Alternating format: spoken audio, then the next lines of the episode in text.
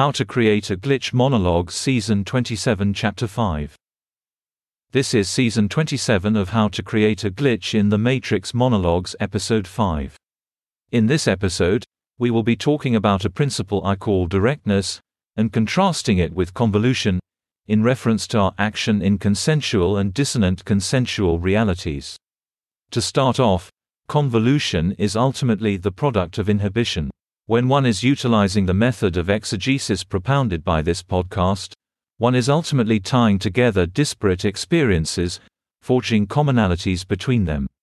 This is primarily possible through convoluted paths of the mind. Expression, on the other hand, is direct. Directness as a quality describes our action in dissonant consensualities. Every impulse is immediately expressed in that dissonant consensuality or non consensual space. This means that history being the involution of consensuality into non-consensuality represents parsimony precisely because directness supplants convolution in our action and thought. Now, the witnessing of multiple levels of expression, multiplicity, entails a higher level of convolution. Meaning is expressed tangentially, the other level speaking directly according to some conjoined consensuality, or indirectly through some dissonant space.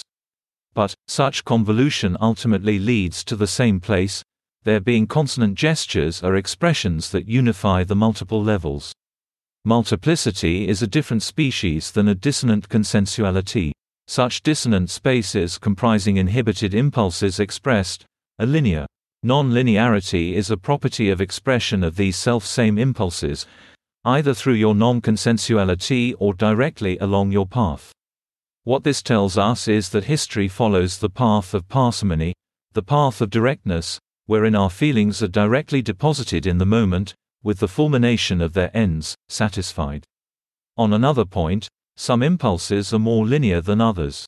This arises out of the fact that they have higher cycles associated with their expression.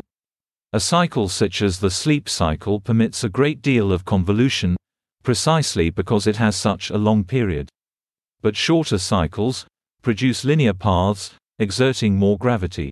In other words, the faster the cycle, the more linear the expression, the more directness in the corresponding dissonant consensuality, the more convolution in its inhibition, the greater the potential for parsimony to cut through its memory, as the present becomes historical. It may simply be that the repression of impulses which causes their sublimation is undone by the directness of historical parsimony. That's the end of the podcast for today. If you enjoyed it, please like, comment, and subscribe.